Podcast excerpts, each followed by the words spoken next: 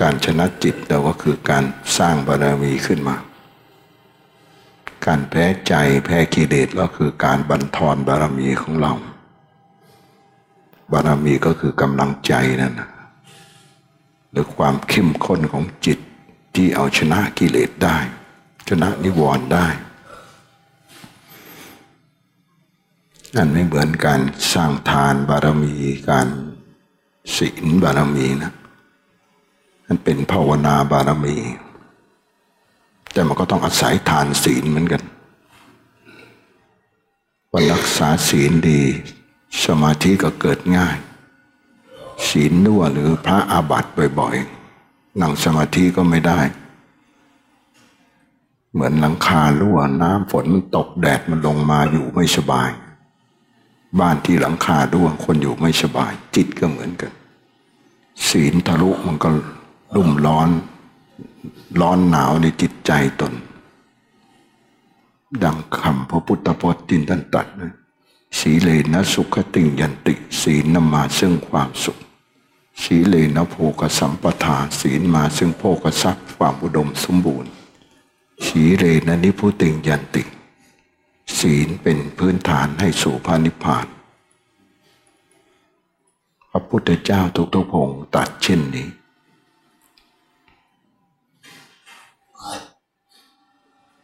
นั่นการที่หักดิบตัวเองศีลในข้อแปดหนึ่งข้อ ศีลที่ละเอียดขึ้นก็ชนะนิวรณ์ว่านิวรณ์เป็นกิเลสอย่างกลางใช้สมาธิจิตตั้งมั่น กูไม่ง่วงกูจะตื่นก็ลุกพวดออกมานั้นก็ชนะแล้ว เหมือนชายที่ คนจน อยากทำบุญสองคนผัวเมีย รับจ้างรายวันทำงานก็อยากจะฟังธรรมก็ผัดกันเอาวันนี้สามีห่มผ้าไปฟังไว้วันหนึ่ง เมียก็ห่มผ้าไป จนมาก วันหนึ่งฟังธรรมพระพุทธเจ้าแล้วก็พิสทามากเลย มีผ้าอยู่ผืนเดียว ผ้าห่มเหมือนเหมือนจีวรคนดีเดียให้ชาวบ้านเก่าด้วย ก็จะเอาผ้าที่เก่าสกปรกเนี่ยถวาย เพราะมันเป็นสมบัติชิ้นสำคัญนะก็ไม่มีห่มนะ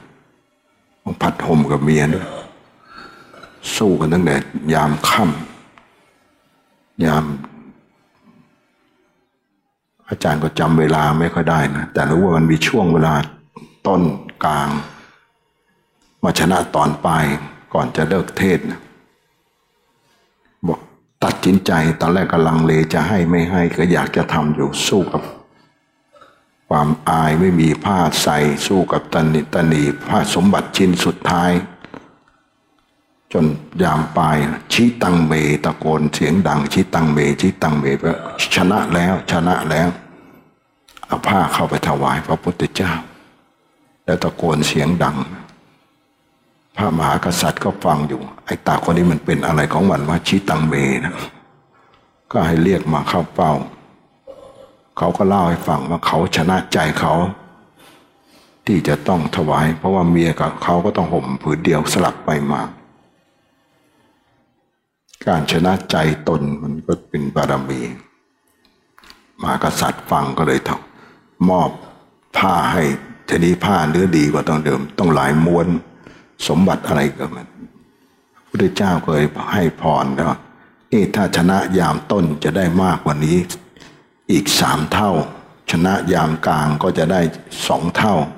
พอมาชนะยามปลายก็เลยได้แค่นี้ แต่ก็ถือว่าเยอะอยู่อดิสงของการชนะใจตนเป็นชิ้นนี้ คนแพ้ ใจตนก็คงยากจนต่อไปถ้าชาย